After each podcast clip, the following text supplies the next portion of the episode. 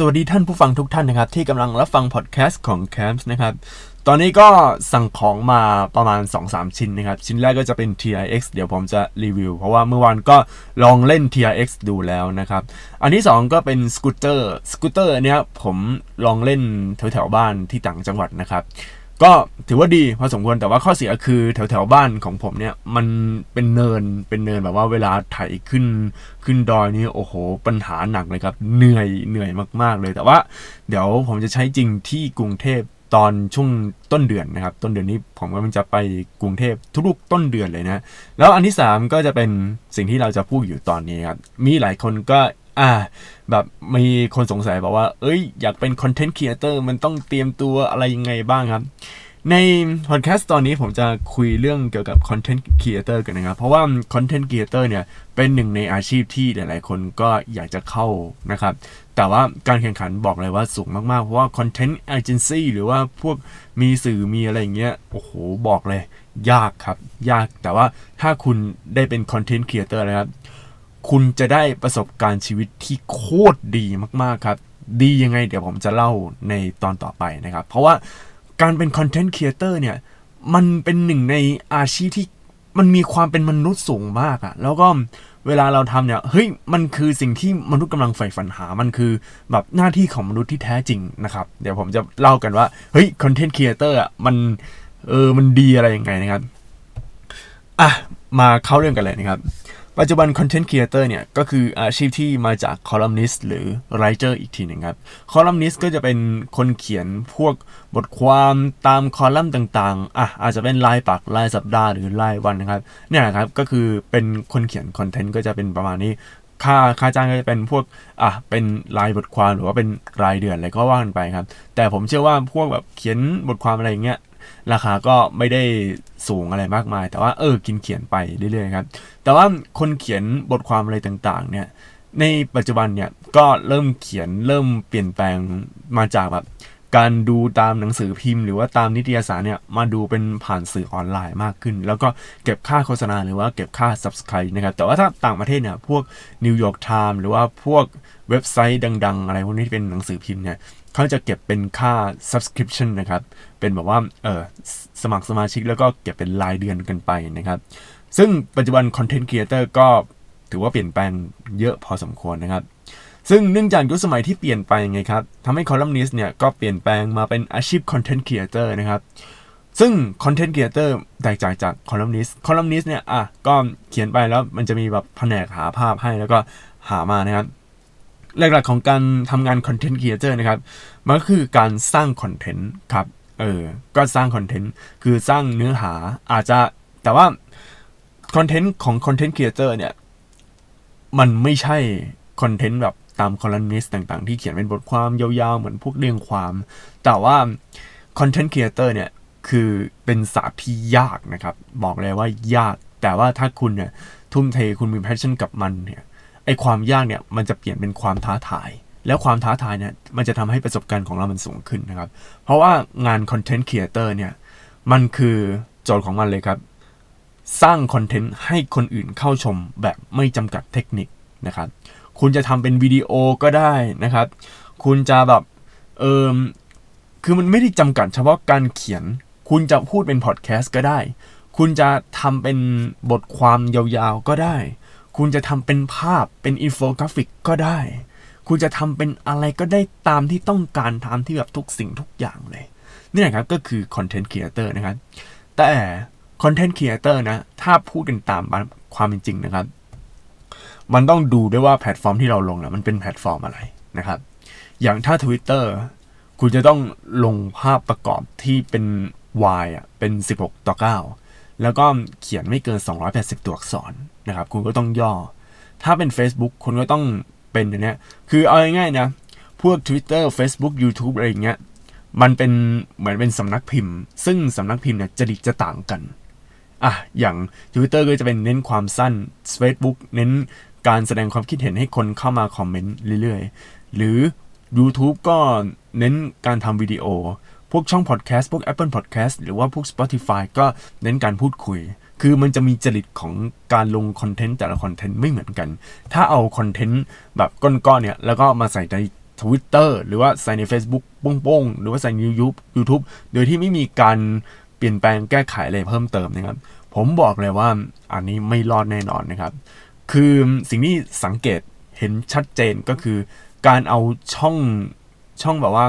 ช่องทีวีอะข่าวจากช่องทีวี แล้วก็เอามาลงใน YouTube เหมือนเป็นรีเพย์ เหมือนเป็นแบบว่าเป็นย้อนหลังอะสิ่งที่ทำได้ครับ คือไอไอเนี้ยที่ทำได้เลยนะ เป็นพวกแนวแนวเกมโชว์คือเกมโชว์สามารถทำได้แบบยาวเลย หรือว่าจะเป็นไลฟ์แต่ว่าการทำแบบนี้เป็นเกมโชว์คือเอาพวกเกมโชว์แล้วก็เอามาตัดตัดตัดเนี่ย มันต้องยังไงดีอะคือตัดเป็นไฮไลท์แต่ละคลิปคือประมาณ 5 นาที 10 นาที แล้วก็ตัดไปแล้วก็มีพวกแบบ อะไรอะเป็นคอนเทนต์เป็นอะไรอย่างเงี้ยคือจริตมันจะต่างกันนะ ระหว่างแบบรายการทีวีทั่วไปกับ YouTube นะครับ คือผมเชื่อเลยว่าการเอาคลิปของรายการทีวีมาใส่ YouTube เนี่ย ถ้าแบบใส่โป้งๆเลยนะ ยากนะครับ ยอดเติบโตจะยาก เว้นแต่ว่ามันเป็นสิ่งที่คนเขากำลังหาข้อมูลจริง ๆ นะครับตำเนลก็ต้องเปลี่ยนตำเนลก็ต้องแบบว่า เออ เอานี่มาเลยนะครับ คือเน้นโดยเฉพาะ ช่องที่ทำแล้วสำเร็จนะครับ ก็คือช่อง Voice TV อันนี้ถ้าเป็นเรื่องของข่าวนะ เพราะว่า Voice TV เนี่ยเขาจะลงเฉพาะพวกแนวแนววิเคราะห์การเมือง หรือว่าแนวแนวพูดคุยเรื่องการเมือง และการพูดคุยเรื่องการเมืองของ Voice TV เนี่ย ผมเห็น Wake Up New คลิปคุณภาพแบบ ไม่ค่อยเหมาะกับตอนนี้เท่าไหร่อะแต่ว่าไง คนดูเยอะ เพราะว่ามันเป็นสิ่งที่คนต้องการ แล้วก็มีการอะ พูดพูดคุยอะไรอย่างเงี้ยแต่ว่า ถ้าช่องที่เมื่อก่อนอาจจะไม่ค่อยโอเค คือแบบว่าลงคลิป YouTube แล้วคนดูน้อย ก็คือช่องของ Touch of Size นะครับล้ำหน้าโชว์นะที่มีพี่หลามพี่อะไรเงี้ยเมื่อก่อนอันนี้รู้สึกว่าโหคนดูน้อยมาก ๆ แต่ว่าตอนนี้คนดูเยอะเพราะว่าเขาทำแบบมันเป็นคลิปที่ลงแพลตฟอร์ม YouTube โดยเฉพาะเลย คือมีการตัดต่อใหม่มีอะไรเงี้ยคุณภาพคลิปก็ดีมาก มันไม่ใช่แบบว่าเอาลงแบบมีคนพิธีกร 3 คน แล้วก็ยืนอยู่ข้างหลังยืนเนี้ยเหมือนพวกรายการทีวีพวกไอทีทั่วไปตามรายการฟรีทีวีไม่ใช่อย่างนี้แล้ว คือเขาเอาแบบสร้างฉากใหม่ทำอะไรใหม่หมดเลย คือมันเฉพาะเน้นคลิปนั้น ซึ่งแบรนด์ที่แบบอะทำอย่างเงี้ยได้ก็ถ้าของไอทีก็จะมีแบร์ไตแบร์ไตนี่คือเป็นคลิป YouTube ที่แบบ original เลย ลง YouTube โดยเฉพาะนี่แหละครับ คือมันจะต้องเปลี่ยน ไม่ใช่แบบว่าเอาแบบข้อมูลทุกอย่างแล้วก็เอามาใส่นะนี่คือสิ่งที่แบบโอ้โหทำให้แบรนด์หลายๆแบรนด์เนี่ยควรทำนะครับควรทำแล้วก็คือผมเห็นหลายคลิปแล้วอย่างล่าสุดเนี่ยผมดูพวกบอกว่าท่า TRX นะบางบางช่องคือเอาแบบเป็นภาพมาจากรายการเลย รายการแบบว่าที่เขาตัดต่อนะ แล้วก็เอามาลงโป้งคนดูน้อยมาก แต่ว่าถ้าเป็นคลิป ที่มันจะมีส่วนประกอบอย่างเช่น พวก intro หรือว่าเป็นคลิปแนะนำคลิปอะไรอย่างเงี้ยที่เป็นแบบเพื่อลง YouTube โดยเฉพาะคนดูกลับเยอะ เออเฮ้ยงงเหมือนกันไหมล่ะ แต่มันจะมีปัจจัยอย่างหนึ่งคือเรื่อง personal branding ของช่องนั้นคือช่องนั้นมีคนติดตามเยอะอยู่แล้ว อีกอย่างหนึ่งคือพฤติกรรมของคนดูสมัยเนี้ยเขาดูตัวบุคคลมากกว่า คือเราต้องสร้าง brand image คือบางคนเนี่ยเฮ้ยคือเอาง่ายๆนะ อย่างเช่นเราพูดถึง อย่างเช่นสารคดีนะครับสารคดีเกี่ยวกับเรื่องอะไรอะเรื่องสัตว์โลกอะไรต่างๆ มากมายนะ ถ้าเป็นช่องทีวีเนี่ยอะอย่างเช่นช่อง Step Up อย่างเงี้ยช่อง Step Up Step Up มันมันหนังแนวเต้นใช่ไหมแต่สมมุติเนี่ยอะเป็นช่อง Step Up เป็นช่องแบบแนวแนวสารคดี เอาสารคดีเนี่ย ซึ่ง Step Up เนี่ยเรตติ้งถือว่าดีนะ ในรายการฟรีทีวีแต่ว่าพอมาลงในคลิป YouTube คนดูน้อย แต่เป็นอีกคนหนึ่งก็คือชื่อไลกานะครับไลกามันแบรนด์แบรนด์กล้องถ่ายรูปอะสมมุติคนที่ชื่อไลกาแล้วทำเกี่ยวกับสารคดีในแนวสัตว์โลกแบบนี้เงี้ยเขาโชว์ความเป็นตัวเอง แล้วก็ไลกาเนี่ยเขาเป็นคนหล่อมากหุ่นดี หุ่นเฟิร์ม คนดูเยอะกว่า ทั้งนั้นนี่คอนเทนต์คอนเทนต์เดียวกัน แต่การเล่าของไลกาและเรื่องหุ่นเนี่ยมันเป็น personal branding ที่แบบเงี้ยมากกว่านะ เอาเป็นว่าในสมัยเนี้ย คนที่ติดตามแบรนด์เนี่ยเขาติดตามเป็นแบบรายบุคคล เป็นแบบ personal มากกว่า ที่จะเป็นแบบอะไรต่างๆ คือสมัยนี้มันเป็นอย่างนี้แล้วครับ ลองไปดู Instagram ได้ Instagram เนี่ย ถ้าแบบคนติดตามเยอะจริง ๆ ก็คือเป็นคนที่เออเป็นดารานักร้อง คือติดตามคนนั้นอะ คนนั้นคนเดียวอะ แต่ว่าถ้าเป็นพวกแบรนด์บริษัทคนอาจจะติดตามน้อย แต่ที่ติดตามเยอะๆเนี่ย เพราะว่ามันอาจจะซื้อพวกว่าซื้อคนดูซื้ออะไรอย่างเงี้ย แต่มันก็ไม่ได้เสมอไป ดังนั้นเราต้องขายความเป็น personal branding นะครับ และ content creator นะครับ คือจุดได้เปรียบนะครับ จุดได้เปรียบที่ทำให้คุณเนี่ยสามารถสร้าง personal branding แล้วก็สร้าง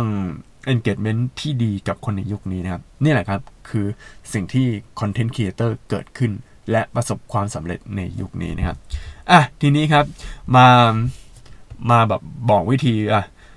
ปัจจุบันเนี่ยสื่อสำนักสื่อเนี่ย เขาเปลี่ยนแปลงตัวเองหรือเกิดใหม่เน้นทำแต่สื่อออนไลน์อย่างเดียว ซึ่งบุคลากรที่จะเข้ามาทำงานตรงนี้ก็คือคอนเทนต์ครีเอเตอร์นะครับ จะมาสอนวิธีสมัครงานในตำแหน่งคอนเทนต์ครีเอเตอร์กันนะครับอะก็มาจากประสบการณ์ของผมนะซึ่งประสบการณ์ของผมเนี่ยก็เคยทำงานเป็นคอนเทนต์ครีเอคือเคยสมัครเป็นคอนเทนต์ครีเอเตอร์แต่ว่าไม่ได้สมัคร ผ่าน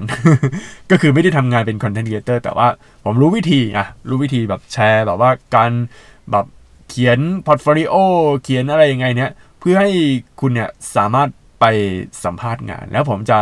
บอกวิธีการสัมภาษณ์ของคอนเทนต์ครีเอเตอร์กันนะครับ เพื่อให้คุณแบบรับมือแล้วคุณทำตรงนี้ได้เต็มที่นะครับ อะ ทีนี้ครับ ถ้าคุณอยากจะสมัครงานคอนเทนต์ครีเอเตอร์นะครับ สิ่งแรกที่ต้องมีเลยนะ คือวุฒิปริญญาตรีนะครับ ปริญญาตรีสาขาอะไรก็ได้ อันนี้คือขั้นต่ำนะ เพราะว่าอะไรรู้ไหมคือในปัจจุบันเนี่ยไอการทำสายคอนเทนต์พวกนี้มันต้องมีวุฒิปริญญาตรีนะครับทีนี้ถ้าจบมานะครับ จะจบด้านไหนก็ได้นะครับ จบด้านไหนก็ได้ แต่ถ้าคุณจบด้านนิเทศศาสตร์ หรือนิเทศศิลป์ก็คือพวกออกแบบนิเทศศิลป์อะไรต่างๆ หรือพวกแนวแนวกราฟิกดีไซน์นะครับสองสาขาเนี้ยได้เปรียบมากๆครับ คือนิเทศศาสตร์ก็อาจจะแบบเน้นคุยเก่งแบบเน้นเจอคนใช่ไหมแต่ว่าท่านนิเทศศิลป์เนี่ยก็จะเป็นเน้นการสื่อสารให้แบบคนอื่นรู้เรื่อง คือผมจะบอกว่านิเทศกับนิเทศศาสตร์กับนิเทศศิลป์เนี่ยสองอย่างเนี่ยมันถึงแม้มันจะแตกต่างกันใช่ไหมแต่ว่าถ้าคุณเป็นคนจบนิเทศศาสตร์มา แต่ว่าเรียนพวกกราฟิกดีไซน์ด้วยเพิ่มเติม หรือถ้าคุณเป็นนิเทศศิลป์แล้วคุณเรียนเรื่องสื่อเพิ่มเติมเนี่ยเฮ้ยคุณเป็นคอนเทนต์ครีเอเตอร์ที่ดีมากๆนะ เอออันนี้พูดตามตรง ซึ่งผมเนี่ยคือจบนิเทศศิลป์มา แล้วก็เออมีเพื่อนหนึ่งเป็นนิเทศศาสตร์มา แล้วก็มามาพูดมาคุยกันนะเฮ้ยมันรู้สึกว่า โอ้โห มันเข้าแล้วก็ทำเป็นสายคอนเทนต์ได้ดีมากๆ สามารถรับงานแล้วก็รับแบบในยุคนี้ที่มีการ disruption แล้วก็มีการเปลี่ยนแปลงตลอดเวลานะครับ อันนี้โอ้โหโคตรได้เปรียบ แต่ว่าถ้าคุณจบด้านไอทีจบด้านอะไรอย่างเงี้ยแล้วคุณอยากเป็นคอนเทนต์ครีเอเตอร์คุณก็เป็นได้นะครับ เพราะว่า สิ่งที่เขาจะดูเขาไม่ได้ดูเรื่องคุณจบอะไรมาคุณอะไรเงี้ยมันแค่แบบเหมือนส่วนรองนั้น แต่สิ่งที่เขาจะดูคือพอร์ตโฟลิโอนะครับอะวันนี้ผมจะมาพูดว่าอะไรคือพอร์ตโฟลิโอจริง ๆ วันนี้มันมีหลายวันนี้เออแต่ว่าผมจะเล่าแบบเออวิธีทำพอร์ตโฟลิโอของสายคอนเทนต์ครีเอเตอร์มันต้องทำยังไงครับ ซึ่งตัวนี้ครับพอร์ตโฟลิโอนี่คือโคตรสำคัญเลยครับ ถ้าอยากจะสมัครงานด้านคอนเทนต์ครีเอเตอร์นะครับ สิ่งที่ต้องมีก็คือพอร์ตโฟลิโอ นะครับ อันนี้คืออย่างแรกนะ แล้วพอร์ตโฟลิโองานด้านคอนเทนต์ครีเอเตอร์หน้าตามันเป็นยังไงครับ ก็เดี๋ยวผมจะ list เลยว่า เฮ้ย มันมีอย่างไรบ้างครับ อย่างแรกเลยคือ Facebook Page นะครับ Facebook Page ของเราเองครับทำคอนเทนต์อะไรก็ได้ที่เราเชี่ยวชาญและเปิดมาเดือนกว่าๆครับ คือคุณก็ทำ Facebook Page ไปเลยว่า เฮ้ย อันนี้คือเราทำเกี่ยวกับเรื่องการเขียนโปรแกรม ซึ่งการเขียนโปรแกรมก็มีแบบว่าวันนี้เรามาเทคนิคเน้นแบบเออมีความรู้ด้านแบบ ตรงนี้คือ ด้านโปรแกรมคุณต้องทำอย่างนี้นะ แล้วการเขียนโปรแกรมพวกทำให้คนอื่นเข้าใจง่ายว่าไอการเขียนโปรแกรมมันมันง่ายกว่าที่คิด แล้วคุณลองไปเล่นลองไปทำนะครับ คุณก็หาพวกข้อมูลแล้วก็ลองแอคทีฟกับมันทุกๆวันนะครับ ซึ่งถ้ามี Twitter YouTube ด้วยเนี่ย พวกคอนเทนต์ครีเอเตอร์คือบริษัทที่รับคอนเทนต์ครีเอเตอร์เนี่ยเขาจะพิจารณาเป็นพิเศษนะครับ แต่ถ้าไม่มีพวก Twitter หรือ YouTube ก็ไม่เป็นไรครับ แต่ว่า Facebook Page ขาดไม่ได้เด็ดขาด เพราะว่าคนไทยปฏิเสธไม่ได้ครับ ใช้ Facebook เป็นอันดับหนึ่ง คุณต้องมี Facebook แล้วเดี๋ยวนี้พวกจอดลิส Facebook มันก็ไม่ได้แย่เหมือนเมื่อก่อน เมื่อก่อนนี่คือแบบโอ้โหห่วยบรมเลย คนหลายคนแบบด่ากันนาวเรื่องแบบระบบของ Facebook แต่ว่าตอนนี้พัฒนาขึ้นมากเพียงแต่ว่าเราต้องเปลี่ยนจริตในการลงโพสต์ต่างๆ คือจะเห็นไหมว่า เอ้ยบางโพสต์อยู่ๆมันก็ยอด reach พุ่งแบบ ดอกเห็ดเลย แต่ว่าทำไมยอด reach ของบางโพสต์กลับไม่ดีก็เพราะอย่างนี้นะครับ คือมันเปลี่ยนอัลกอริทึมซึ่งเป็นอัลกอริทึมในปัจจุบันที่เราพอรู้แล้วครับว่าเราต้องทำอะไรยังไงนะครับนะครับ แต่ว่าการยื่น portfolio นะครับ เวลา HR สัมภาษณ์เนี่ยก็บอกลิงก์เพจที่เราทำคอนเทนต์ไปเลยครับ เดี๋ยวเขาจะดู เออ คือ portfolio เนี่ย ถ้าแบบยื่นลิงก์ไป หรือถ้าคุณจะทำเป็น ไฟล์ PDF ว่าเออมันมีอะไรบ้างครับ คุณก็แคปหน้าจอสิ่งที่เราโพสต์ แล้วก็สิ่งที่มันมีโพสต์อะไรบ้างที่เราทำนะครับเนี่ยก็คือเป็น portfolio นะฮะโพสต์ที่ลงใน Facebook Page นะครับ ก็ต้องมีแทบจะทุกรูปแบบเลยครับ ต้องมีตั้งแต่โพสแสดงความคิดเห็นแบบตรงไปตรงมา อย่างเช่นไอ้แบบตั้ง status สั้นๆ ที่เราไปดูพวกเพจแนวแนวไอดอล เหมือนพวกโอตะที่เขาดูนะครับ แบบอยู่ว่าแสดงความคิดเห็นตรงๆมา จบไม่ต้องมีใส่รูปก็ต้องมีนะครับเหมือนเป็นเพราะว่าโพสต์เหล่านี้อันนี้ถ้าผมเคยทำมานะ มันเหมือนเป็นโพสต์ที่แบบมี Impact สูงนะ เพราะว่า เออแบบแสดงความคิดเห็นด้านนั้น ด้านนั้น พวกโพสต์ที่แสดงความคิดเห็นนะ คนอื่นเขาจะชอบเขาอยากจะพูดคุยต่อนะครับ อันนี้คืออย่างแรกนะ อย่างที่สองคือ โพสต์ภาพต่างๆ ที่มีคนมาคอมเมนต์เยอะๆ ก็คือพวกแบบถามถามแบบรูปเพจ คือจะเห็นเพจคำคมบางเพจไหมที่แบบว่า จงบอกชื่ออะไรที่แบบดีที่สุดโดยที่ไม่ต้องบอกชื่ออะไรอย่างเงี้ย เออ อย่างเช่นจงบอกฮีโร่ในอเวนเจอร์ที่คุณชื่นชอบโดยไม่บอกชื่อจริง ๆ ของเขาเนี่ยครับก็คือคุณจะต้องมีโพสต์แบบนี้ด้วย แล้วก็ดู engagement นะครับ อันนี้สองนะ อันที่ 3 คือโพสต์วิดีโอก็คือถ่ายวิดีโอหรือว่าตัดต่อวิดีโอ ซึ่งอันนี้ไม่ได้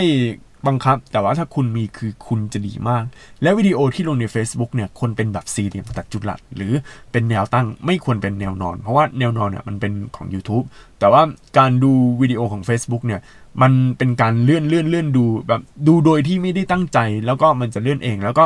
การลงเป็นแบบสี่เหลี่ยมจัตุรัสเนี่ยหรือลงเป็นแบบ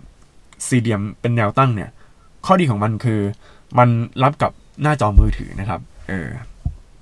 หรือโพสต์ยาวๆ คือพวกวิเคราะห์หรือความคิดเห็นอะไรที่มันยาวๆนะครับ คุณก็ต้องมีนะครับ แล้วก็โพสต์ตามกระแส เออกระแสเรื่องอย่างตอนนี้ไลออนคิงกำลังพูดใช่ไหมแล้วก็เล่นกับกระแสไลออนคิงคุณก็ต้องดูว่าเออวิธีการเล่นตามกระแสมันต้องเล่นยังไงยังไงบ้าง ซึ่งผมไม่ได้สอนเพราะผมไม่ได้เก่งด้านนี้นะครับอ่าต่อไปโพสต์จิกกัดหรือแซะเอ้ย อันนี้เฮ้ยอันนี้อันนี้บางคนก็แบบ ไม่ทำพวกโพสแนวจิกกัดหรือแซะอะไรพวกนี้นะ เพราะอะไรรู้ไหมเพราะว่าเอ้ยมันดูไม่ดีแต่ว่าจิกกัดเบาๆ แซะเบาๆอะไรครับ เพราะว่าคือถ้าคุณจิกกัดหรือแซะเนี่ย มันจะ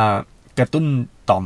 คนดูเล่น Facebook ที่แบบชอบอะไรแนวๆนี้ ซึ่งคนไทยชอบแนวนี้เยอะมาก มันไม่ใช่คนไทยอย่างเดียว แทบจะทุกคนเลย คือจะเป็นคนที่ชอบแบบชอบอะไรที่มันจิกกัดหรือแซะอะไรต่างๆ มากมายเนี่ย เพราะว่าคือ จะว่าไปจริตของคนใช้โซเชียลเน็ตเวิร์กในสมัยนี้มันชอบอะไรอย่างเงี้ยแบบเฮ้ยคือเป็นคนชอบนินทาอะไรต่างๆ แต่ว่ามันต้องทำให้มันพอดีไม่ใช่แบบว่าจิกกัดมากเกินไป เพราะว่าการจิกกัดหรือแซะเนี่ยมันเป็นพฤติกรรมของคนที่ไม่ใช่ระดับ eliteไม่ใช่ระดับที่มันคือมันไม่ใช่ระดับ CEO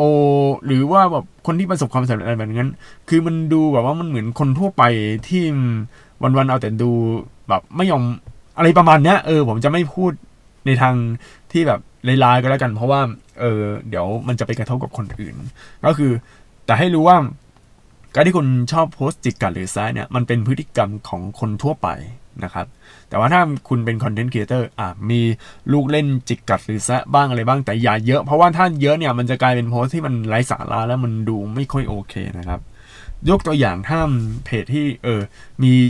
จิกกัด หรือมีการแซะเบาๆนะครับ ไปดูช่างภาพชื่อดังฐานะร่ำรวย ก็จะมีการจิกกัดหรือแซะในบางเรื่อง แล้วก็แต่ว่าบางอันเขาก็โพสต์แบบความรู้ก็มีนะครับ ถือว่าเป็นสิ่งที่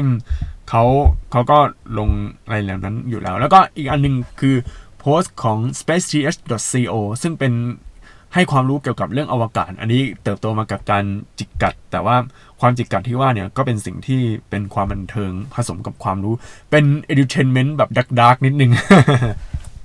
อะต่อไปครับ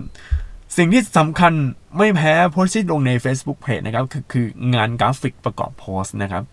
อันนี้ถ้าใครไม่เก่งกราฟิกต้องฝึกเลยครับ เพราะว่า content creator ต้องใช้กราฟิกในการสร้างคอนเทนต์ด้วยสำคัญมากๆ มี Photoshop มี Illustrator มีอะไรอย่างเงี้ยคุณไปลงเรียนคอร์สเลยถ้าคุณอย่างที่ผมบอกไปถ้าคุณเป็นคนจบนิเทศศิลป์มาที่ทำพวก Photoshop หรือ Illustrator เก่งเนี่ย เพียงแค่คุณเรียนเรื่องนิเทศศาสตร์เพิ่มเติมเรื่องการสื่อสารอะไรนะ คุณได้เป็น content creator ได้นะ แต่ว่าถ้าคุณเป็นนิเทศศาสตร์ คือคุณจบนิเทศศาสตร์มาจบด้านสื่อมา แต่ว่ายังไม่มีความรู้เรื่องการใช้ Photoshop Illustrator คุณก็ ไปลงเรียนคอร์สนะครับ เพราะว่าเดี๋ยวนี้ content creator คุณต้องมี skill ด้านการใช้ Photoshop การใช้ Illustrator ในการสร้างโพสต์แต่ละโพสนะครับ อันนี้คือสิ่งที่ผมเจอมาในการสัมภาษณ์งานแล้วเขาแบบ เฮ้ย คือคุณจบตอนแรกอะ่ะ ผมจะทำเป็น content creator เลย แล้วผมอยากจะแบบเลิกทำกราฟิก คือเขียนแบบในการสร้างคอนเทนต์โดยเฉพาะในการถ่ายอะไรเงี้ยแต่เขาบอกว่า เฮ้ยทำไมคุณไม่โชว์ port เรื่อง graphic designer ด้วยล่ะ เพราะว่า ไอสาขาเนี้ยคุณจะต้องทำกราฟิกนะอะไรเงี้ยนั่นแหละคือสาเหตุที่ผมไม่ติด เพราะผมไม่ยอมโชว์ port กราฟิกนะครับ เออ ทีนี้และในเพจเนี่ยจำเป็นต้องมีภาพกราฟิกไงตัวการ์ตูนหรืออะไรก็แล้วแต่ประกอบโพสต์ซึ่งสำคัญมากครับ เพราะว่าภาพกราฟิกเนี่ยที่สร้างเองเนี่ยมันเป็นตัดปัญหาเรื่องการละเมิดบุคคลหรือทรัพย์สินอันอื่นเลยแล้วจะเห็น กรณีหลายกรณีที่เอาภาพคนอื่นมาใส่ประกอบโพสต์ โดยที่ไม่ได้ให้เครดิตไหมล่ะเออถ้าไม่ให้เครดิตอะเออมันก็มันมีการฟ้องร้องแน่นอนนะครับแต่ว่าถ้าให้เครดิตด้วยก็หลายคนก็หยวนหยวนไปแต่ว่ามันเทาๆไงแต่ว่าถ้าคุณเขียนโพสเขียนรูปหรือว่าสร้างกราฟิกขึ้นมาเองประกอบโพสเนี่ย มันเท่ากับว่า มันคือผลงานของเราเลย อาจจะได้รับแรงบันดาลใจจากสิ่งอื่น ๆ หรืออะไรอื่น ๆ ตามมา แต่ว่ามันมันได้ครับ ทีนี้ถ้าคุณทำคอนเทนต์ด้านเกม อันนี้ไม่ค่อยมีปัญหาเท่าไหร่ เพราะว่าเอา screenshot ของคนอื่นมา แล้วก็มาแปะตู้มมันก็ใช้งานได้ แต่ว่าถ้าเป็นเรื่องอื่น ๆ อย่างเช่นพวกภาพสวยๆ จากการถ่ายพวกไอดอลคือคุณทำคอนเทนต์แนวไอดอลแต่ว่าคุณเอาภาพของคนอื่นมา เพราะว่าคุณอาจจะ ไม่มีกล้องอะอาจจะถ่ายถ่ายยากอะไรอย่างเงี้ยถ้าคุณเอาภาพคนอื่นมา คุณก็ต้องให้เครดิต แต่ว่าถ้าคุณไม่ให้เครดิต คุณก็เท่ากับว่าขโมย อันนี้มันเป็นเรื่องที่ละเอียดแต่ว่าละเอียดอ่อน แต่ผมเชื่อว่าถ้าอยากจะตัดปัญหาจริง ๆ นะ คุณสร้างภาพกราฟิกหรือถ่ายภาพเองดีที่สุดนะครับ ต่อไปครับ มันมีเรื่องเพิ่มเติมกับเรื่องนี้คือ content creator เนี่ย ถ้าจะใช้รูปภาพประกอบเองต้องถ่ายเองนะ หรือไม่ก็ขออนุญาตเจ้าของเจ้าของภาพมาลง ถ้าหยิบมาดื้อๆแล้วหากเจ้าของภาพเห็น อาจจะมีการฟ้องร้องและทำให้บริษัทเสียชื่อเสียงแน่นอนนะครับ และสุดท้ายอาจจะถูกไล่ออกในภายหลัง และอนาคตสายคอนเทนต์ครีเอเตอร์ก็ดับวูบทันทีเว้นแต่ว่าคุณสร้างเพจใหม่ แล้วคุณเริ่มต้นของตัวเอง โดยที่ไม่ได้สังกัดใดสังกัดหนึ่งนะครับ ก็จะมีกรณีเนี้ยเกิดขึ้นบ่อยนะครับ ก็อย่างเว็บมันไม่ใช่เว็บเนี่ยต้องเรียกว่า เป็นช่องทีวีช่องดังช่องหนึ่งเลย แล้วเขาพูดถึงเรื่องญี่ปุ่นแล้วเอาคลิปใน YouTube ที่ไปเที่ยวญี่ปุ่นมาแล้วเอามาลงโดยที่ไม่ให้เครดิต หรือว่าอาจจะไม่ได้รับอนุญาตเนี่ย ก็โดนฟ้องร้องหรือว่า คือมีการฟ้องร้องแต่ว่าหลังๆมาเขาคงไม่เอาความหรือเปล่า อันนี้ผมก็ไม่แน่ใจแต่ว่ามันก็มีกรณีนี้บ่อยนะครับ ในเรื่องการเอาคลิปของในช่อง YouTube ช่องอื่นแล้วก็เอามาลงใน ช่องทีวีของตัวเองนะครับสำหรับโพสต์บทความยาวๆใน Facebook ปัญหาคือทาง Facebook เนี่ยเขาไม่ได้ออกแบบให้โพสต์อะไรยาวๆนะครับ คือจะสังเกตคือมันมันไม่มีการใส่พวกแบบตัวหนาตัวเอียงตัวอะไรเงี้ยนะครับ ดังนั้นควรย่อหน้าทุกทั้งถ้าเกิน 4 บรรทัด เพื่อให้คนอ่านง่ายขึ้น และการย่อหน้าเนี่ยจำเป็นต้องมีจุดขั้นกลางอย่างในโพสต์นะครับ อันนี้ผมเขียนเป็นบทความคือเขียนเป็นวิธีการสมัครคอนเทนต์ครีเอเตอร์ คือจะบอกว่าเวลาเราลงพวกคอนเทนต์ที่เป็นยาวๆเนี่ย ให้มันไม่เกิน4ย่อนะ คือย่อหน้าย่อหน้าหนึ่งไม่เกินไม่ควรเกิน4บรรทัด แล้วพอครบ4บรรทัด จะขึ้นย่อหน้าใหม่เนี่ย ปกติมันต้องกด enter เพื่อลงใช่ไหมล่ะเพิ่มขึ้นแต่ว่า Facebook มันไม่ได้ออกแบบมาเป็นบล็อก ดังนั้นมันต้องจุดขั้นก่อนแล้วก็ค่อยทำขึ้นย่อหน้าใหม่นะครับ ทีนี้ content ที่ลงเนี่ย ต้องดูด้วยว่ามันมีคำหยาบคายหรือมีทัศนคติที่ไม่ดีหรือเปล่า เช่นชอบแขวะชอบนินทาชอบพูดขัดหยามแสดงความคิดเห็นแต่ข่าวที่ไม่ดี หากทำ content แบบนี้อยู่แล้วครับ ไม่ควรเสนอเป็น portfolio ให้คนอื่นเห็น คือเดี๋ยวนี้เพจหลังๆมาเนี่ย มันเริ่มมี hate speech หรือว่ามีการใช้คำหยาบที่จงแจ้งมากขึ้นเรื่อยๆนะครับ อันนี้เป็นหนึ่งในวิกฤต หรือว่าเป็นอาจจะเป็นเป็น new normal หรือ new low สำหรับใครหลายคนที่มองหรือคนที่วิจารณ์ แต่ผมมองว่ามันเป็น new normal มันไม่ใช่ถึงขนาด new low คือถ้าในเรื่องจริยธรรมอะเป็น new law แต่ว่า new law ก็คือการภาวะตกต่ำแบบแบบใหม่เลยฮะ เป็น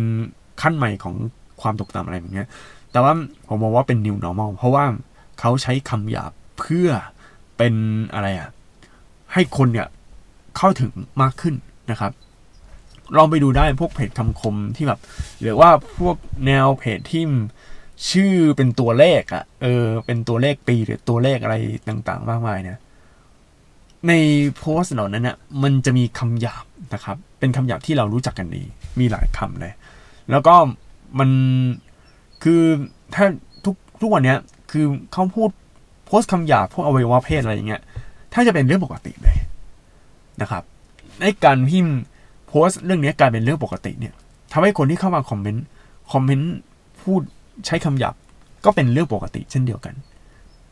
ซึ่งตรงเนี้ยมันทำให้คนที่เป็นสื่อเนี่ยเป็นผู้จัดการสื่อหรือว่าคนที่เข้าบอร์ดเรื่องสื่อเนี่ยค่อนข้างกลัวแล้วก็ค่อนข้างวิตกกังวลนะครับ ผมเคยฟัง Talk Together อยู่ตอนหนึ่งนะครับ เป็นเกี่ยวกับเรื่อง การเอาตัวรอดของสื่อในยุคนี้อะไรอย่างเงี้ยเขาพูดถึงประเด็นเรื่องสื่อกับการเมือง คือการเมืองกับ social networkณตอนเนี้ยเขาบอกว่าสมัยเนี้ยคนเนี่ยแสดงความคิดเห็นตรงไปตรงมา และใช้คำถ้อยคำที่หยาบคายมากเกินไป จนกว่าแบบ คือในการแสดงความคิดเห็นทางการเมืองเนี่ยเหมือนเขาใช้อารมณ์เป็นตัวตั้ง มากกว่าจะใช้พวกแบบ ความคิดตรรกะอะไรต่าง ไปดูในพวกแบบช่อง YouTube การเมืองได้นะครับ เราไปดูแล้วกัน ที่ลงคิดการเมืองอย่างพวก Voice TV อย่างพวกมติชนเนี่ย ไปดูความคิดเห็นได้ครับ แล้วคุณจะอึ้งทันทีว่าแบบ คือมันใช้อารมณ์มากอะในการแสดงความคิดเห็น แต่ถ้าผมไปดูพวกทรัมป์พวกแบบประธานาธิบดีของเออของอเมริกาอย่างพวกโดนัลด์ทรัมป์ที่มันมี แนวการเมืองอะเออพวกข่าวการเมืองของต่างประเทศเนี่ยแล้วไปดูความคิดเห็นจะพบว่าส่วนใหญ่เนี่ย มันก็มีนัดบ้างที่เวลาเขาแสดงความคิดเห็นเขาจะแสดงความคิดเห็นแบบตรงไปตรงมา อาจจะแต่ว่าเขาไม่ได้ใช้คำหยาบเขาจะใช้คำที่มันส่วนใหญ่ไม่มีคำว่าฟักไม่มีอะไรเลยเออ มีแบบล้อเลียนอะไรอย่างเงี้ยนอกนั้นก็จะเป็นพวกคำพูดแบบวิเคราะห์วิจารณ์อะไรแบบที่มันเป็นเหตุเหตุผลนะ แต่ว่าของไทยด่าฝ่ายตรงข้ามด่าอย่างงู้นอย่างนี้ด่านู่นมีการล้อเลียนอะไรอย่างนี้ตลอดเวลาเลยแล้วใช้คำหยาบคาย เรื่องนี้เดี๋ยวเป็นเรื่องที่ค่อนข้างน่ากลัวนะครับ แล้วก็มันทำให้คนสมัยใหม่เนี่ยใช้คำหยาบคายแบบแทบจะปกติ เพราะมันไม่มีการเซ็นเซอร์ คือจริงๆเนี่ยใน Facebook เนี่ยมันก็มีการเซ็นเซอร์คำหยาบนะครับของแอดมินแต่ละเพจเนี่ยแต่ว่าหลายคนคือปล่อยผ่านให้แบบว่าฟรีสปีชเต็มที่ แต่ว่า การฟรีสปีชเต็มที่เนี่ยลืมไปหรือเปล่าว่ามันมีเรื่องของการรับผิดชอบสิ่งที่เราพูดออกไปนะครับ หลายคนไม่รับผิดชอบไง เพราะว่าอะไรมาสร้าง Account Facebook หรือ Account แบบ Twitter หลุมนะครับ เป็นแอคหลุมไป แล้วก็ใส่หน้าใส่คนนู้นใส่คนนี้อะไรก็ได้ แล้วก็ด่าพูดตรงๆไปตรงมา โดยที่ไม่ต้องแคร์ว่าแบบคนเขาจะพูดยังไง มันก็เหมือนโม่งที่แบบว่าใส่หน้ากากแล้วก็ พูดนะครับนั่นเป็นอย่างนี้นะตัวนี้เป็นเรื่องที่น่ากลัว อันนี้ผมพูดแบบออกทะเลนิดนึงครับ อันนี้เข้าเข้าฝั่งแล้วก็เป็นเรื่องของถ้าเราจะลง portfolio ให้ทาง content creator พวกแบบบริษัทที่รับ content creator ดูเนี่ย ต้องระวังเรื่องของ content ของเราว่า มันเป็น content หยาบคายหรือเปล่านะครับ แต่ว่าถ้าจะให้ดีนะครับ ถ้าคุณมีเพจที่เป็น content content หยาบคายดราม่าเนี่ย สร้างเพจเพจใหม่ แต่ว่าทำ content ดีๆมีประโยชน์ แล้วให้เวลากับมันเดือนหนึ่งเหมือนกับว่าพยายาม active ตลอดเวลานะครับ ทีนี้ลงทุกวันไหมในเพจ Facebook ที่คุณจะยื่น portfolioหรือลงลงวันเว้นวัน การรักษาความต่อเนื่องคือสิ่งที่สำคัญที่สุดนะครับ หากคิดไม่ออกว่าจะลงอะไรแต่มีเรื่องราวน่าแชร์และเรื่องนั้นก็เกี่ยวข้องกับ persona persona ก็คือกลุ่มบุคคลที่สนใจ content เราเนี่ย ก็แชร์เลยครับ พยายามลงทุกวันเพราะว่าหน้าที่ของ content creator คือแบบเนี้ยต้องมีบทความอะไรให้ลงทุกวัน คือเขาจะดูตรงนี้เลยนะว่าคุณสม่ำเสมอหรือเปล่าหรือว่านานๆทีคุณลงนะครับ ทีนี้มาพูดถึงเรื่อง skill แล้ว ทั้งหมดที่เป็นที่กล่าวมาเนี่ยก็คือเป็นคุณลักษณะของ portfolio ที่ลงเดี๋ยวผมจะทวนอีกรอบหนึ่งนะครับ ก็คือคุณต้องมี Facebook Page นะครับ แต่ว่าถ้าคุณมี Twitter กับ YouTube เนี่ยจะพิจารณาเป็นพิเศษ แต่ว่าคุณก็ต้องมี Facebook Page เป็นพื้นฐานครับ อันที่ 2 คือ เวลาลงพวกโพสต์ต่างๆใน Facebook Page นะคุณจะลงอะไรก็ได้ ไม่ว่าจะเป็นความคิดเห็นแบบพวก status สั้นๆ หรือว่าโพสต์ภาพต่างๆ ที่มีคนมา comment เยอะๆ โพสต์วิดีโอ โพสต์ยาวๆพร้อมกับภาพหัวเรื่องล่อเข้ามาอ่าน โพสต์ตามกระแส โพสต์จิกกัดหรือแซะแบบเบาๆนะครับ แล้วงานกราฟิกประกอบโพสต์โคตรสำคัญครับนะครับ แล้วก็มีโพสต์บทความยาวๆเนี่ย เวลาเราลงเนี่ย เวลาเราจะย่อหน้าเนี่ย ในตรงแบบบรรทัดย่อหน้าก็เติมจุดแล้วก็ลงต่อไปนะครับ content ที่ที่ลงเนี่ยต้องดูด้วยว่ามันมีคำหยาบคายหรือว่ามีทัศนคติที่ไม่ดีหรือเปล่าดูด้วยนะครับ แล้วก็ถ้ามันหลีกเลี่ยงไม่ได้เราก็สร้าง content อีกช่องหนึ่งไปเลยอย่างแบบใน Facebook Page อีกอันหนึ่งนะครับ ลงรูปทุกวันไหมหรือว่าลง content ทุกวันหรือเปล่า เรื่องของแบบความสม่ำเสมอนะครับ ทีนี้มาพูดถึงเรื่อง skill กันบ้างอ่า skill นะครับที่ฉันได้ใส่งาน content creator นะครับมีอะไรบ้างครับ ถ้าขาดอย่างใดอย่างหนึ่งคุณก็ต้องฝึกนะครับ อย่างแรกเลยคือการเขียนบทความนะครับ เขียนบทความก็เป็นสกิลดั้งเดิมอยู่แล้วครับ คุณต้องเขียนให้เก่ง คุณต้องเขียนให้เป็นว่าเออตอนแรกเราพูดถึงอะไร แล้วตอนกลางพูดถึงอะไร อ่าจให้เป็นและเขียนบทความก็ต้องมีเรื่องของการแบ่งย่อหน้า การให้คนอื่นอ่านง่าย เพราะว่าถ้าคุณเขียนยาวพลืดเหมือนพวกแบบพวกเฟซโพส post Facebook แบบ viral ต่างๆ ที่มันเกิดเหตุกันอะไรเงี้ยผมเห็นอ่านโคตรยากเลยครับ เพราะว่ามันเขียนเป็นย่อหน้าเดียวแล้วเขียนยาวพรืดเลยนะครับ อันนี้มันก็ไม่น่าอ่านนะครับ ต่อไปในที่สองคือเรื่องของการถอดเทป เออ ถอดเทปนี่เป็นหนึ่งใน skill ที่ไม่ได้ยาก แต่ว่าคุณต้องใช้ความอึดก็คือ แบบเขาสัมภาษณ์อะไรมา คุณก็ต้องมานั่งถอดเทปเลยว่า เออคนนี้เขาพูดอะไรยังไงบ้าง แล้วก็มันมันจะมีแอปถอดเทปแล้วในสมัยนี้ลองไปดู Search ใน Google ได้ครับ เป็นแอปถอดเทปเลย อันที่ 3 คือการสร้างกราฟิกประกอบ content หนึ่งในสิ่งที่สำคัญมากๆ คือเป็น skill หลักเลย คุณต้องฝึกเรื่อง i l l u s t หรือว่า Photoshop ทำให้เก่ง ซึ่งการสร้างกราฟิกประกอบ content ไม่จำเป็นต้องสวยเลิศเลอ perfect แบบอะไรมาก แต่มันให้เข้ากับ content ที่เรากำลังจะทำในตอนนั้นนะครับ อันที่ 4 คือตัดต่อวิดีโอ อันนี้คือก็สำคัญนะครับ ตัดต่อวิดีโอหรือถ่ายวิดีโอได้ เพราะว่ามันเป็นหนึ่งใน skill ในการทำ content creator นะครับ อันที่ 5 คือติดตามข่าวสารในแต่ละวัน เป็นสิ่งที่โคตรสำคัญนะครับ แล้วคำถามนี้เราจะติดตามผ่านอะไรบ้างล่ะ เออ ยุคนี้หนังสือพิมพ์ยังมีอยู่ไหม ก็ลองไปซื้อดู แต่ว่า หลาย ๆ คนเขาบอกว่าหนังสือพิมพ์เขาไม่น่าดูแล้ว ถ้าจะดูก็คือติดตามอะใน Twitter ในพวกแบบ account ที่น่าสนใจหรือ Facebook Page ที่น่าสนใจหรือ YouTube ที่แบบน่าสนใจที่มันลงในแต่ละวัน หรือแม้แต่พอดแคสต์ก็ต้องฟังว่าเฮ้ยมันมีเรื่องราวอะไรยังไงบ้าง แล้วก็พวกความรู้พวกอะไรพวกนี้มันจะเป็นการแชร์ต่อเนื่องนะครับ ต่อไปครับ การล้อเลียนกระแสสังคมที่เกิดขึ้นในตอนนั้น อันนี้มันก็สำคัญนะครับ คือถ้าคุณเป็นคนทำสาย คอนเทนต์สายที่แบบให้ความรู้เป็นคนสายแบบคลีนอะไรอย่างเงี้ย คุณก็ต้องฝึกเรื่องของการแซะการแบบอะไรอย่างเงี้ยล้อเลียนกระแสสังคม เพราะว่าคนดูส่วนใหญ่นะ อันนี้ถ้าพูดกันตามตรงใน Facebook นะเขาจะชอบแชร์อะไรที่มันล้อเลียนในยุคนี้คนที่เล่น Facebook สมัยเนี้ยไม่ค่อยได้แชร์เรื่องราวตัวเองเลยนะ แต่เขาจะแชร์เรื่องอื่น คือเขาค่อนข้างให้ความเป็นความส่วนตัวมากกว่านะ เออ ต่อไปคือการเป็นผู้รู้แจ้งในหัวข้อนั้นก็คือ คุณต้องรู้จริงๆอะว่าเราทำคอนเทนต์นี้แล้วคุณต้องหาความรู้พอสมควรนะครับ อันที่ 8 เป็นเรื่องการพบปะกับคนอื่น หรือพวก social skill อันเนี้ยมันอาจจะไม่สำคัญในแง่ของ content creator ใช่ไหมเพราะว่า content creator ก็ต้องอยู่หน้าจอคอมหรือว่าอยู่หน้ามือถือแล้วสร้าง content อะไรเรื่อยๆแต่ว่า การพบปะกับคนอื่นเนี่ย เราจะต้องเจอแน่นอนครับ ถ้าคุณไปสัมภาษณ์กับคนอื่น คุณจะต้องเตรียมพวกบทความเตรียมพวกแบบคำถามที่คุณจะต้องไปถามว่า เออมันถามอะไรบ้าง แล้วคำถามแต่ละคำถามมันต้องเป็นคำถามที่ไม่โง่เกินไป เพราะอะไรรู้ไหมถ้าคุณตั้งคำถามแบบเป็นคำถามพื้นๆคำถามอะไรต่าง ๆ อย่างเงี้ย คนดูเขาดูออก แล้วคนดูเขาด่า เขาไม่ได้ด่าคนแบบให้สัมภาษณ์นะเขาด่าพิธีกรเขาด่าคนอย่างเรา เขาด่าคอนเทนต์ครีเอเตอร์ว่าเฮ้ยถามอะไรแบบโง่ๆเอ้ยมันมีมันมีจริง ๆ นะ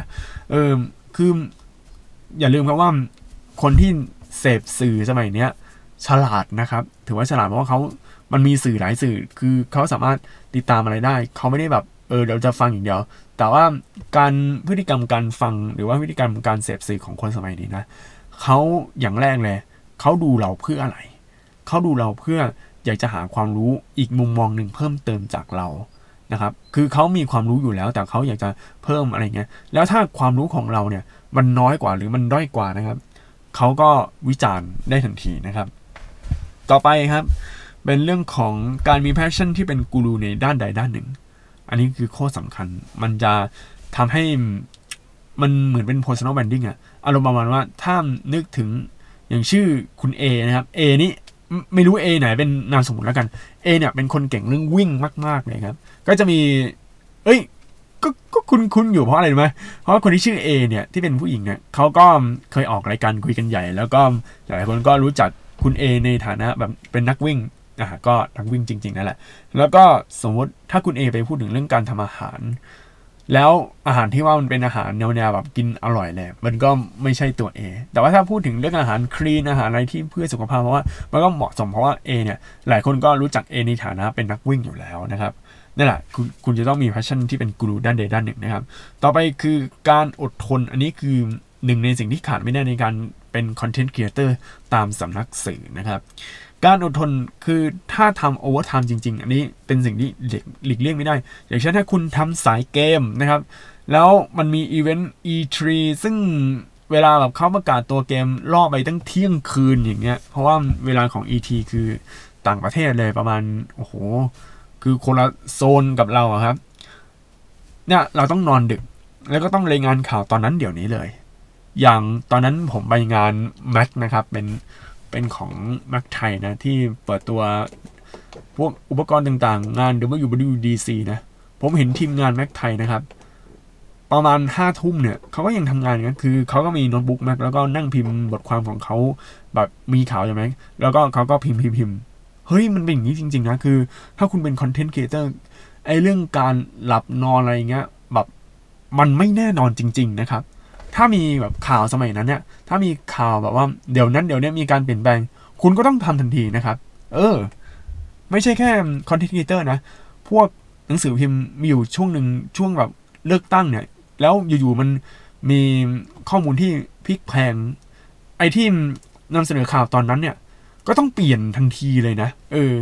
คือข่าวพลิกแพลงช่วงประมาณสามทุ่มสี่ทุ่มเนี่ยก็ต้องเปลี่ยนนะครับ ต่อไปเป็นทุกอย่างไม่สำคัญเท่ากับการเป็นเป็ด คือถ้าคุณอยากเป็น content creator นะ คุณจะต้องเป็นเป็ดอะเป็ดก็คือทำได้ทุกอย่าง แต่ไม่เก่งเฉพาะทางอะไรอย่างงี้ใช่ไหมเออ เราต้องยอมรับว่า การเป็น content creator คุณต้องเป็นเป็ดนะครับ เป็ดคือทำได้ทุกอย่างแต่ไม่ได้เก่งแบบร้อยเปอร์เซ็นคือแบบจะเฉลี่ยเฉลี่ยกัน แต่ไอ้ความที่ภาคภูมิใจที่แบบเออเป็นเป็ดเนี่ย มันทำให้ content creatorอยู่ได้ยาวอยู่ได้นาน ไม่ต้องเก่งเฉพาะทาง คือเก่งเฉพาะทางคือเก่งเฉพาะแบบสิ่งที่เราเป็น passion สนใจ แต่ว่าเรื่อง skill ต่างๆ เรื่องทำวิดีโอเรื่องอะไรเงี้ยเป็นให้ครบทุกอย่าง คือเรื่องของ skill ในเรื่องของการทำ content เนี่ยเป็นทุกอย่าง แต่สิ่งที่สำคัญคือเราชอบอะไรสักอย่าง เนี่ยคือสิ่งที่ขาดไม่ได้นะครับ เออเพราะว่า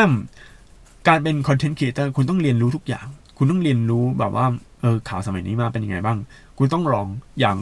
Facebook ออก 3D Photo ตอนนี้คนไม่เล่นละ ไอ้ 3D Photo เนี่ย คุณก็ต้องลองเล่น3D Photo นะ เพราะว่าเพื่อมันตามกระแส ต้องตามกระแสตลอดเวลา ไม่ใช่แบบว่าคุณเน้นแบบ ยุคใหญ่ยุคหนึ่ง ซึ่งมันเยอะนะใช่ไหม นั่นแหละครับ คุณต้องเป็นทุกข้อครับ ถ้าไม่เป็นบางข้อก็ต้องฝึก จริงๆหลีกเลี่ยงไม่ได้ครับ ทีนี้สิ่งที่จะได้ในสายงาน content creator ถ้าคุณทำ content creator เนี่ย คุณจะได้อะไรบ้าง สังเกตบ้างไหมแบบเออเป็น content creator มันอุ้ยเขียน content อุ้ยรวยแน่นอน อะไรอย่างงี้ใช่ไหมแต่จริง ๆ ก็ไม่ได้รวยอะไรขนาดนั้น มันก็เป็นสายงานที่เน้นทำงานหนักมากๆอันนี้บอกเลยว่า เป็นงานที่หนักนะครับ อย่างแรกเลยคือ ประสบการณ์ออกงานในฐานะสื่อ อันนี้คุณได้แน่นอนถ้าคุณเป็น content creator คือออกงานอะไรบ้างล่ะ ก็อย่างเช่น คุณได้เจอคนดังระดับประเทศ คุณได้เจอ CEO คุณได้สัมภาษณ์ CEO แล้วแบบดัง ๆ คุณได้เจอพวกดารา คุณได้เจอแบบออกอีเวนต์ คุณได้แบบเข้าในฐานะสื่อ คือคนทั่วไปไม่สามารถเข้าไปได้แต่เราสามารถเข้าไปได้นะครับ มีโอกาสได้เจอไอดอลอย่างใกล้ชิดด้วย เออ ถ้าคุณแบบ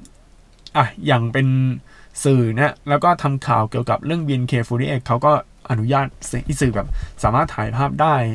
ตามที่ต้องการอะไรเงี้ยซึ่งคนทั่วไปถ่ายไม่ได้นะครับ จะถ่ายวิดีโอถ่ายอย่างนี้ยไม่ได้ แต่ถ้าสื่อคุณทำได้นะครับ แต่คุณแต่ผลงานของของเราเนี่ยที่ถ่ายเนี่ยก็จะตกเป็นของบริษัทนะ ไม่ใช่ของเรานะครับ แต่ว่าคือเรื่องของหน้างานเรื่องอะไรเงี้ย เฮ้ยมันมันได้ประสบการณ์นะ คุณได้เจอไอดอลตัวเป็นๆคุณได้เจออะไรเงี้ยคุณได้ทักทายคุณได้ทำอะไรต่างๆ แบบได้อย่างที่ควรเป็นเพราะคุณเป็นสื่อนะครับคุณมาในฐานะสื่อคุณได้เจอมากกว่าคนทั่วไป แน่นอนคุณได้การทำงานที่ไม่ได้แบบในฐานะคนทั่วไปที่อยู่ในนั้นนะครับ ต่อไปครับ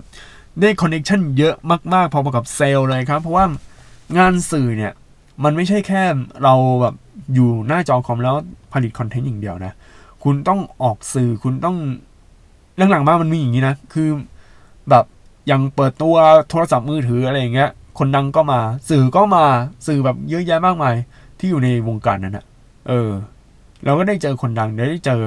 เราได้ลองของใหม่แล้วได้ลองจับอะไรใหม่ ๆ เนี่ยคือนี่คือข้อดีของการเป็น content creator นะ เวลาแบบ สมมติมีมือถือใหม่เข้ามาหรือว่ามีการเปิดตัวอะไรใหม่ ๆ ในโรงแรม คุณไปได้ เพราะเขาเชิญคุณในฐานะสื่อ เฮ้ย เรื่องนี้ไม่ใช่แบบ อย่าทำเป็นเล่นนะครับ เรื่องแบบงานด้านสื่อเนี่ย ไม่ใช่เล่นๆเลยนะ ต่อไปเป็นประสบการณ์ทำงานแบบ overtime คือต้องบอกก่อน ไอ้เงิน overtime เงินโอทีอะ คุณได้แน่นอน แต่ว่า เราไม่ได้ทำงานเพื่อได้เงินแบบ overtime ไม่ใช่เงิน แต่ว่ามันคือสิ่งที่เป็น passion คือคุณต้องทำเพราะถ้าคุณไม่ทำอะ มันไม่ได้ ก็อย่างที่ผมบอกไปเมื่อก่อนนั้นคือ เรื่องของการมีข่าวแบบข่าวตอนสามทุ่มเลย แล้วเป็นข่าวใหญ่ระดับประเทศอะไรอย่างเงี้ยนั่นแหละครับ คุณก็ต้องเขียนข่าว คุณก็ต้องออกข่าวตอนนั้น หรือแม้แต่งานงานในต่างๆ อะ เอาง่ายๆฟุตบอลอย่างเงี้ย แจ้งผลฟุตบอลแล้วฟุตบอลเนี่ยเขาไปแข่งที่อเมริกา ซึ่งมันคนละไทม์โซน แล้วเขาแข่งตอนเที่ยงใช่ไหมแต่ว่าเราเราดูได้ตอนเที่ยงคืนนะคุณก็ต้องทำข่าวเดียวนั้นนะเออ มันเป็นอย่างนี้จริง ๆ หรืออะไรอะ่ะ งานแข่งเกมไปแข่งที่ต่างประเทศ ที่อเมริกา แข่งเกมแบบโอ้โห คุณก็ต้องทำข่าวตอนนั้นเนี่ย เนี่ยครับคือเป็นการประสบการณ์ทำงานแบบวัวชาม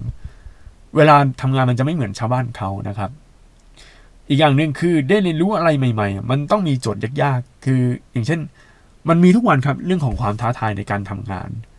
แต่ว่าไอ้ความท้าทายเนี่ยทำให้เราลองทำอะไรใหม่ ๆ ได้ลองแบบเฮ้ยมันไม่ได้เป็นแบบรูทีนทำแบบเป็นแบบแผน เพราะถ้าเราทำแบบเป็นรูทีนนะมันมันก็ได้แต่ว่าเราต้องเรียนรู้ทำอะไรใหม่ ๆ ด้วย ทำให้เราอะเริ่มเปลี่ยนแปลง และอย่าลืมว่าโลกยุคนี้มันเป็นโลกที่เปลี่ยนแปลงอะไรที่หลาย ๆ อย่าง เปลี่ยนแปลงแบบอะอย่างเช่น อีกสัปดาห์ก็เปลี่ยนไปเป็นอีกอย่างหนึ่งละอีกสัปดาห์หนึ่งก็เป็นอีกอย่างหนึ่งนะครับนี่แหละครับ มันกลายเป็นว่า ความไม่แน่นอนมันคือความแน่นอน ตรงนี้เชื่อผมครับอะต่อไป แล้วเราจะเขียนเรซูเม่ยังไงดีอะเออเรซูเม่ของ content creator มันต้องมีอะไรบ้างครับ ถ้าคุณอยากครีเอทีฟคือจะแต่งอินโฟกราฟิกสวยๆลงเรซูเม่ทำไปเลยครับได้ครับ แต่สิ่งที่แบบอย่าขาดเด็ดขาดคือเรื่องของรูปโปรไฟล์หลายคนโอ้โหถ่ายเซลฟี่มา HR ดูเขาปัดทิ้งนะครับ เขาจะดูรูปที่ เป็นรูปติดบัตรอะเป็นรูปโปรไฟล์เลยนะครับ เป็นรูปโปรไฟล์ที่แบบใส่สูทใส่อะไรอย่างเงี้ย รูปหน้าตรงคนเดียว จะเหมือนแบบถ่ายวีซ่าอะไรก็ได้นะครับ อันเนี้ยต้องขอความน่าเชื่อถือหน่อยนะครับ หาสุดใส่แล้วถ่ายเป็นรูปติดบัตรเลย อันที่ 2 คือประสบการณ์ในการทำคอนเทนต์บอกไปว่าเปิดเพจมากี่ปีแล้วเด็กๆที่เรียนอยู่ ถ้าเป็นไปได้ครับ เปิดเพจสร้างคอนเทนต์ตั้งแต่ตอนเรียนอยู่เลยครับนั่นนะครับคือจำนวนปีประสบการณ์นะครับ แล้วเพจนั้นต้อง active จนถึงวันเขียนเรซูเม่ด้วยนะ เออ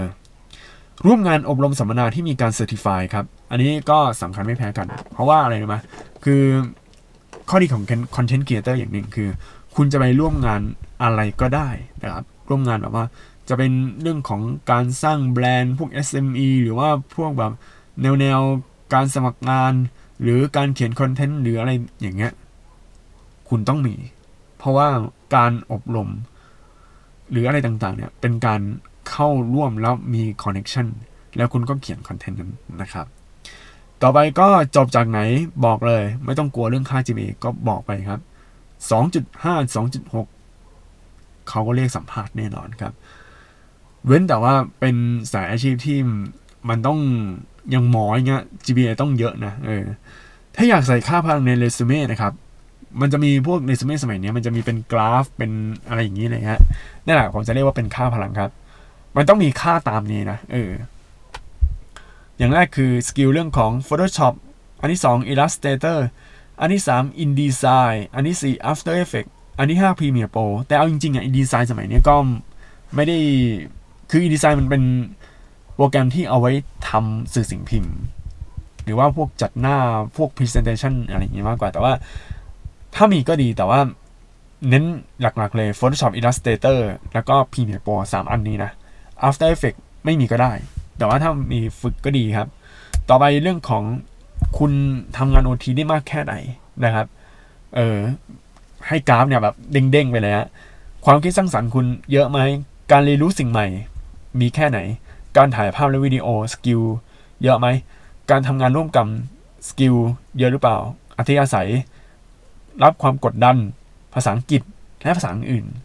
เยอะนะเออถ้ามีก็ใส่ไปเลยให้เขาคนเขารู้ว่าคุณอะแบบพร้อมที่ทำงานนี้หรือเปล่า แต่หลักๆที่ผ่านมาคือที่ผมบอกไปเมื่อกี้นะครับ สิ่งที่หลายๆคนกังวลคืออาชีพ content creator เนี่ย มันจะอยู่ยาวหรือเปล่านะครับคำตอบคือจะอยู่ยาวหรือไม่อยู่ยาวขึ้นอยู่กับ passion ของเราในตอนนั้นครับว่ามันเราอยากทำต่อหรือเปล่า ไม่มีอะไรทำร้ายสายงานของเราเท่ากับ passion ของเรานะครับ ถ้า passion ของเราไม่มีแล้วคือเกิดอาการ burnout syndrome อยากจะทำอะไรอย่างอื่น เบื่อสายงานนี้นะนั่นแหละครับคือทำให้อนาคต content creator ของเราต้องดับวูบแน่นอน แต่อย่าเพิ่งตกใจครับ ที่ผมจะสื่อคือ passion ของคนเราอะมันเปลี่ยนได้ทุกเมื่อ บางทีก็เปลี่ยนไปทำงานอย่างอื่น อย่างเช่นทำงาน content creator ไม่รุ่งก็เอาไปถ่ายวิดีโออย่างเดียวถ่ายอะไรอย่างเงี้ยถ่ายหาอะไรต่างๆมากมาย เนี่ยมันก็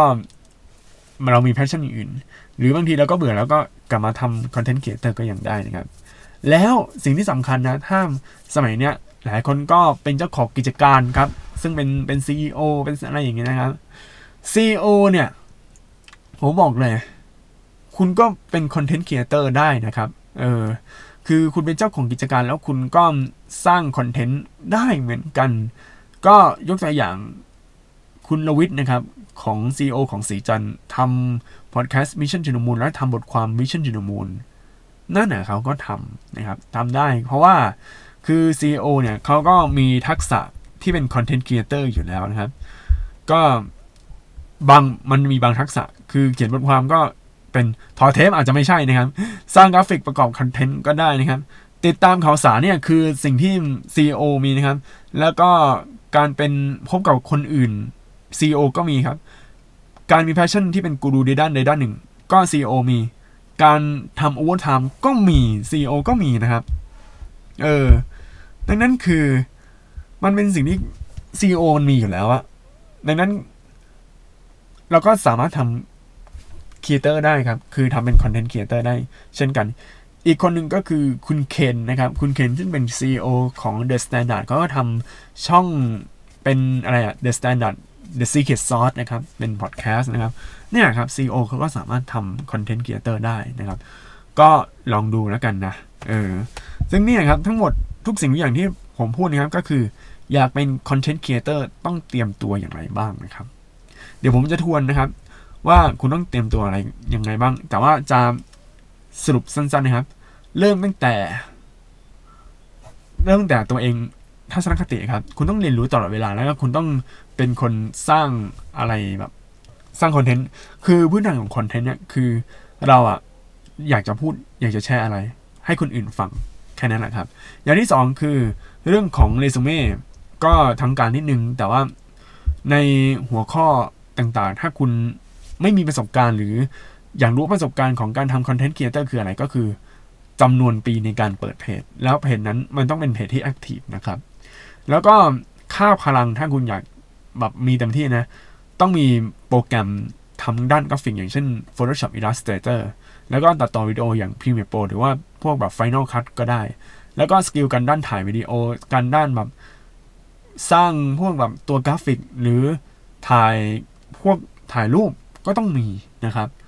แล้วก็การจัดวางอะไรต่างๆ คุณต้องมีให้ครบทุกอย่าง เพราะว่าคอนเทนต์ครีเอเตอร์คือคุณต้องเป็นทุกอย่าง คือต้องเก่งทุกอย่างในการสร้างคอนเทนต์แต่ละอย่าง ไม่ใช่แค่เขียนบทความแล้วเออ นี่แหละครับคือสายงานคอนเทนต์ครีเอเตอร์อาจจะเหนื่อย แต่ว่าถ้าคุณทำแล้วก็สนุกไปกับคอนเทนต์ครีเอเตอร์แล้วครับ คุณอาจจะลืมอาชีพนี้ไม่ลง แล้วต่อให้คุณอะลาออกจากอาชีพนี้นะครับ ก็ไปทำอย่างอื่นได้ ไปเป็นคอนเทนต์ครีเอเตอร์แบรนด์ของตัวเองก็ได้ ถือว่าเป็นหนึ่งในอาชีพในยุคนี้เลยนะครับ เป็นอาชีพในปัจจุบันนะ เป็นปัจจุบันใหม่ แล้วก็โอกาส disrupt ก็ยาก เราไปดูพวกแบบบล็อกเกอร์เนี่ยบล็อกเกอร์ทุกวันนี้เขาก็ทำเขาก็ใส่พวกพอดแคสต์ใส่อะไรเงี้ย ก็ยากนะ เออ บางคนก็ทำเป็นสิบกว่าปีแล้ว แต่เขาก็ปรับปรุงตัวเองเปลี่ยนตัวเอง ก็ยังอยู่ได้วะเฮ้ย เรื่องนี้ถือว่า ไม่ใช่เรื่องที่น่ากลัวเลยแต่อย่างใดนะครับ เดี๋ยวเจอกันในพอดแคสต์ตอนหน้าครับ สวัสดีครับ